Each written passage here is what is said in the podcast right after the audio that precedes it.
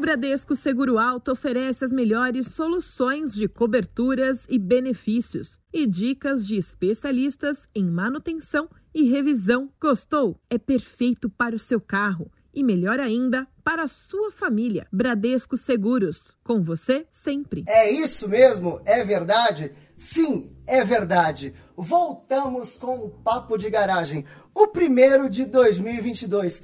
Eu tirei umas breves férias? Tirei, mas eu não consigo ficar longe de vocês. É ou não é, seu Diego? Tá com saudade também? Joia pra mim, se tava ou não. Ele deu um joia aqui, gente. E hoje vamos receber como nosso primeiro convidado de 2022, ele que... Peraí, só um instante. Por favor, faça a introdução. Valeu. Hoje a gente traz o Eduardo Musa, ele que é fundador e CEO da Da Vinci Micromobilidade e aposta na volta dos patinetes como essencial para mobilidade no ambiente urbano. Patinetes elétricos adaptados para serem usados nas ciclovias, de acordo com as regras do Contran. Tô certo? Segue daí. Feita essa apresentação, tudo bom por aí, Eduardo? Como vai? Um prazer estar aqui. Obrigado pelo convite para participar no primeiro Papo de Garagem 2022. Eduardo Musa, ao longo do papo seguiremos apenas como Musa. Mas antes de qualquer coisa, seu Diego, aquela, a tradicional. Solta a vinheta.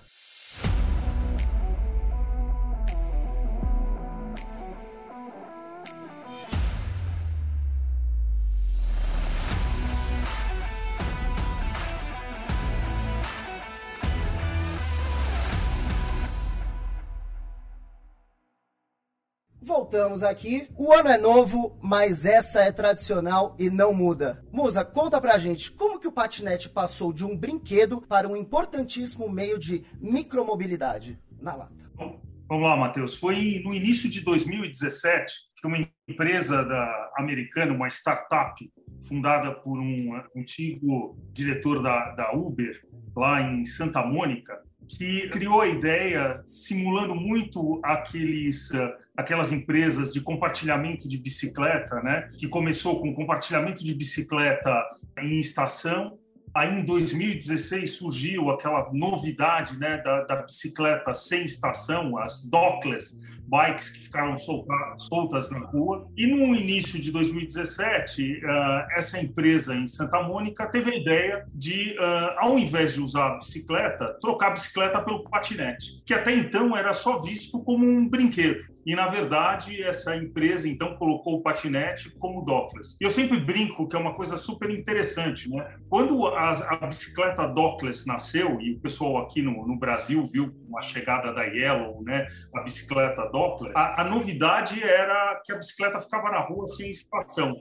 Mas a bicicleta já era usada há muito tempo como um item de mobilidade urbana, né? No caso do patinete, a grande inovação foi o uso do patinete, porque o sistema Dockless já existia quando existia. Então, esta inovação surgiu em Santa Mônica no início de 2017. É muito interessante saber disso, porque a lembrança que eu tinha, de fato, chegava a ser até afetiva, que para mim era um brinquedo mais, dado alguns anos aqui, que a gente viu circulando por São Paulo, nas grandes vias. Eu tenho isso como uma grande nova recordação. E agora, falando um pouco sobre as mudanças que a gente atravessou, mesmo com as mudanças de comportamento, né, dos últimos tempos, a gente continua enfrentando dificuldades como, por exemplo, os congestionamentos fora dos horários de pico, como um dos exemplos. E como que a Da Vinci imagina tornar esses deslocamentos algo mais tranquilo? Então, a nossa ideia é realmente integrar o patinete como uma solução efetiva de mobilidade urbana. As pessoas experimentaram o patinete lá com os sistemas, com as empresas, as startups. Mas o primeiro problema que teve era justamente que os patinetes eram brinquedos, porque não existia o patinete para a mobilidade urbana. Então, as primeiras empresas que disponibilizaram os patinetes pelo sistema de compartilhamento, usaram o que tinha no mercado, que eram produtos que, na verdade, eram brinquedos e não estavam preparados ainda para a mobilidade urbana. Então, o primeiro ponto que a Da Vinci, eu acho que o principal ponto da Da Vinci é que a Da Vinci partiu do zero e desenvolveu um produto com foco para a mobilidade urbana, ou seja, um produto que não é brinquedo. Nós não estamos no mercado de brinquedo, nós estamos no mercado de mobilidade urbana, e o primeiro ponto passa por disponibilizar aquela pessoa que quer realmente deixar o carro na garagem ou usar um meio alternativo de transporte, tem um produto à disposição que atenda às suas necessidades, ou seja, que seja efetivamente feito para andar na infraestrutura cicloviária, dentro da lei e com características técnicas para isso. Né? Então, acho que esse é o primeiro ponto que a Da Vinci vai fazer para realmente tentar ajudar as pessoas a saírem do carro e entrar no patinete, e assim reduzir os congestionamentos. E aí, você falando nessa transformação, eu fico pensando aqui que talvez o jovem adulto tenha sido um que aderiu a isso muito fácil, né? Nessa transição de pensar anteriormente de ser um brinquedo, como eu falei, dessa questão afetiva também, seria um ponto interessante? Só divaguei aqui porque me passou a cabeça. Sem dúvida, né? Eu acho que o mundo e principalmente as cidades estão passando por transformações muito grandes, né? Então, eu vou primeiro falar do jovem que se citou e depois eu vou para a cidade, que é importante, porque o problema do congestionamento, ele não vai ser resolvido pura e simplesmente, né, proibindo o carro e tal. Tem que ter transformações brutais e relevantes dentro da forma da gente ver a cidade. Então, primeiro, há uma mudança geracional, né, como você está falando. Os jovens não querem mais um carro, né? Não é mais um objeto de desejo dos jovens. Os jovens acham isso um grande problema, né? Econômico, um problema ecológico, de sustentabilidade. Então, realmente, não está mais dentro do desejo. E, evidentemente, essa geração nova também cresceu no mundo do iPhone, né? No mundo dos celulares e dos aplicativos, que tem uma série de soluções tecnológicas, como os aplicativos de compartilhamento, carona e tudo mais, né? Então, de fato, há uma mudança geracional e esse jovem está muito mais propenso e adepto às soluções alternativas de mobilidade. Só que isso tem que vir junto com uma mudança de como a gente encara a cidade. Porque de carro você pode morar no subúrbio e vir trabalhar no meio da cidade, não tem problema nenhum. Você pega o carro, vai ficar 3 horas no congestionamento, mas você vem. Fazer um longo deslocamento, uma solução de micromobilidade, não é tão fácil. Então, a gente fala muito, Matheus, que a solução da mobilidade passa pela transformação da cidade, né? E é o que está acontecendo em várias cidades da Europa, né? Não adianta você tirar o carro e não dar uma solução para o cara morar perto da onde trabalha, perto da onde estuda, perto da onde tem uma solução de consumo, de lazer, de acesso à saúde. Então, as cidades estão começando a achar soluções, que é aquela famosa cidade de 15 minutos, né, que a prefeita de Paris desenvolveu e cunhou esse termo, de dizer que você consegue fazer tudo perto a 15 minutos, porque daí você não precisa do carro. Aí a solução da micromobilidade, ela funciona. E com isso, essa geração nova que você comentou, ela está muito mais propensa a isso. Essa geração não quer morar fora da cidade. Essa geração nova, ela quer morar também dentro da cidade, onde tem lazer, ela quer se comunicar, apesar de se comunicar muito pelo smartphone, mas ela quer sair, ela quer poder conviver, né?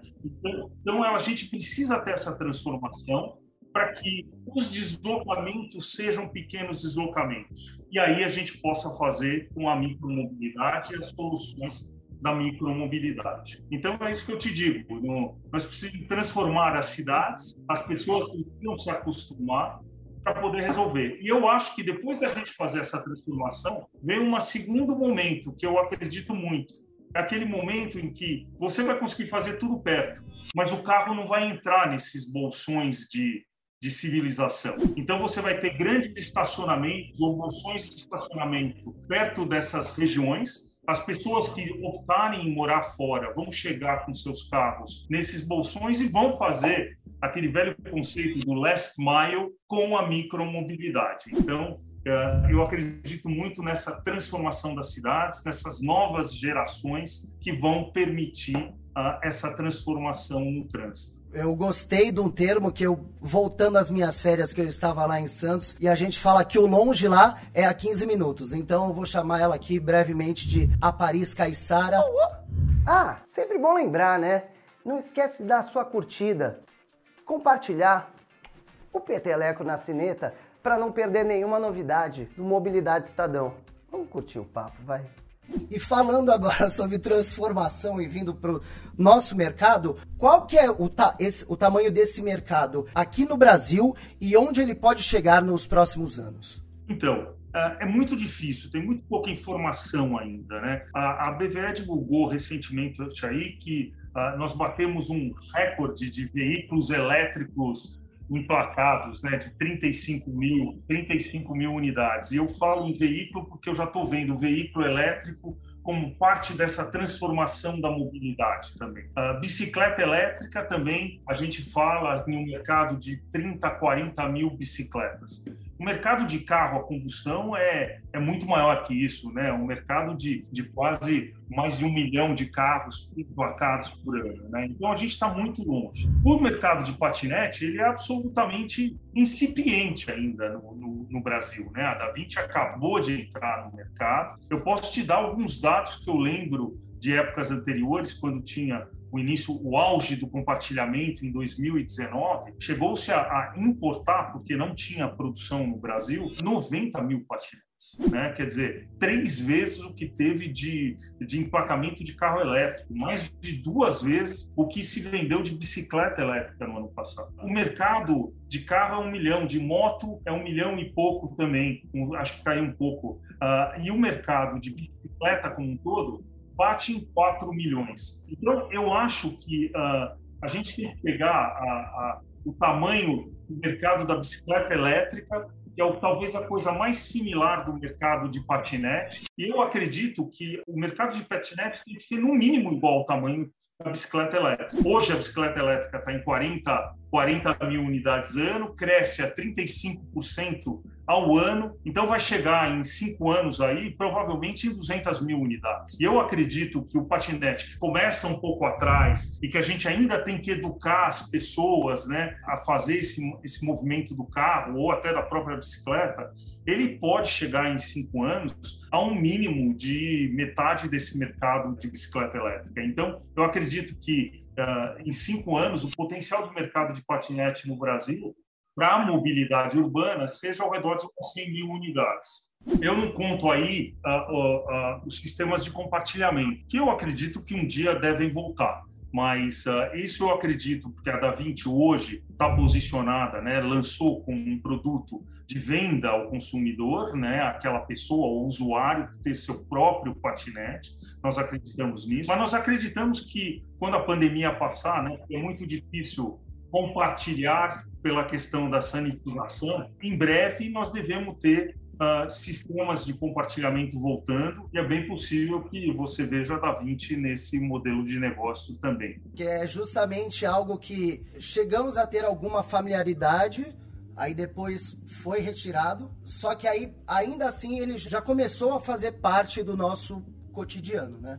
Então, porque muita gente utilizou durante esse período, talvez, não sei eu, se foi um facilitador para ter entrada no mercado, né, para que as pessoas conhecessem, já tivessem utilizado, quisesse vir a ter o seu. E aí eu até emendo com a minha quarta pergunta, que quais são os diferenciais da Da Vinci para atender os consumidores nacionais? Quais lacunas preenche nesses modais? Bom, primeiro, é a primeira marca que está produzindo no Brasil. Então, a gente tem a produção local com um índice de engenharia e desenvolvimento nacional, né? Os fundadores da Da Vinci, eu, João Lugero, James, temos uma experiência muito grande no mercado de mobilidade, no mercado de 2 rodas com produção nacional. Então, a gente acumula aí mais de 25 anos só eu de acesso nesse mercado. Então, isso é muito importante. Por quê? Porque com isso, a gente consegue desenvolver um produto adequado para o mercado brasileiro e, mais do que isso, dar uma assistência técnica e uma garantia ao produto pouca gente consegue dar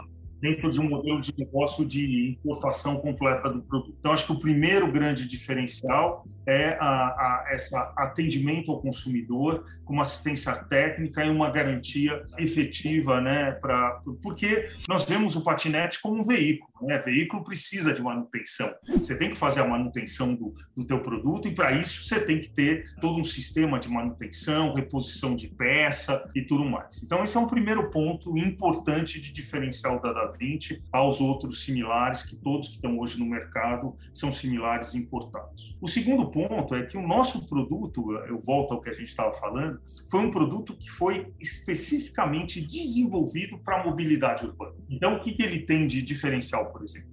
Ele tem uma roda sólida para evitar se fure um pneu, né, e deixa alguém na mão no meio de um deslocamento. O produto é dobrável, de forma que, se você precisar começar a chover ou precisar de uma intermodalidade, você poder colocar todos os nossos produtos, entram em um porta-mala de um carro, entram dentro de um trem de metrô ou dentro de um ônibus, né, que muitas vezes a própria bicicleta não entra, é difícil, depende do horário, tem vagões específicos. Já o patinete não tem essa restrição, porque ele fica do tamanho de uma mala, né? Então, ele tem essa característica de portabilidade e uma série de outras características de usabilidade, né? Com todas as questões de segurança, de sinalização, iluminação, conforto de pontos de contato. É um produto efetivamente feito para a mobilidade urbana, né? Então, acho que é isso, principalmente, né? Assistência técnica, desenvolvimento de produto, engenharia de produto e uma marca bacana, jovem, né? Que vem aí para essa nova geração aí, a marca Da Vinci, que quer realmente se transformar na referência de micromobilidade elétrica no país, né? Olha, acredito que irá se tornar sim, viu? Acredito que irá se tornar. Até por essas especificações que você acabou de passar, de como ser algo prático para você ter esse intermodais, correto? Exato, e um ponto importante que eu esqueci, né? Nós temos um aplicativo que permite você travar as rodas, que permite você realmente ver todos os seus percursos, então, com sistemas específicos de segurança e de usabilidade, né? Que também gera um conforto adicional aí para o nosso usuário. Pensado no futuro. E aí eu vou conectar com a minha quinta pergunta, antes de qualquer coisa. Vai dizer se não passou rápido de novo. Esse programa passa rápido. A gente pegou um patinete aqui, ó, cortou o trânsito, passou rapidinho. E aí na quinta pergunta, você quase deu um spoiler ali na sua quarta resposta, eu segurei, e aí eu queria perguntar sobre, além dos consumidores finais, quais os planos de expansão da Da Vinci para os outros segmentos? Vamos lá. A Da Vinci se posiciona como uma marca de solução de micromobilidade, tá? E micromobilidade elétrica.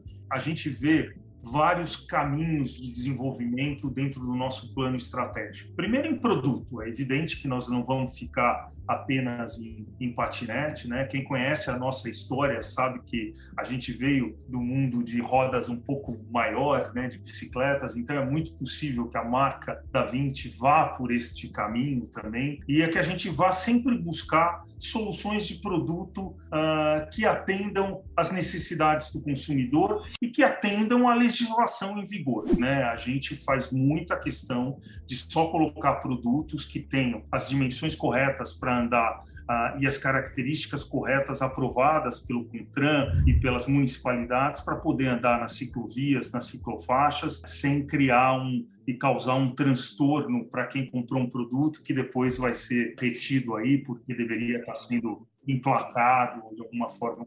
Então, primeiro ponto, acho que o desenvolvimento virá através de novos produtos, né? Esse é o primeiro ponto. Depois, eu acredito que nós vamos também desenvolver para outros serviços, né? Eu acho que existe uma possibilidade, como eu disse, nós queremos fomentar, porque nós acreditamos que tem aquele consumidor que quer ter seu próprio, que gosta, que é um heavy user, né, que a gente fala, né, que usa todo dia e que vai querer, que faz sentido, que não gosta de compartilhar. Então, acho que a gente tem que atender esse consumidor, mas tem um consumidor também que não quer ter e que só precisa do patinete para um pequeno translado, um pequeno trajeto.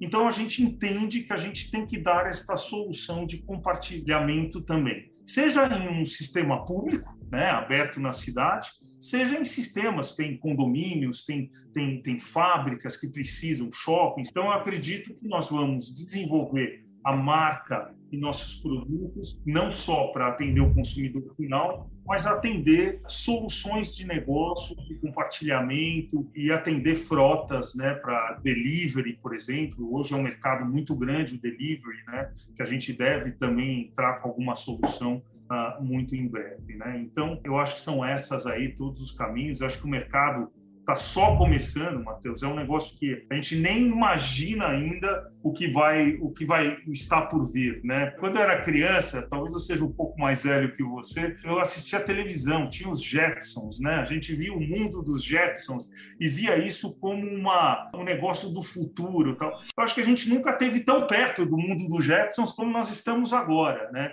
E todo dia eu sou surpreendido por um e-mail, um Instagram, alguém que me manda um veículo novo, já estamos falando em carro voador. Quer dizer, qual é o limite para Da Vinci? O céu é o limite, né?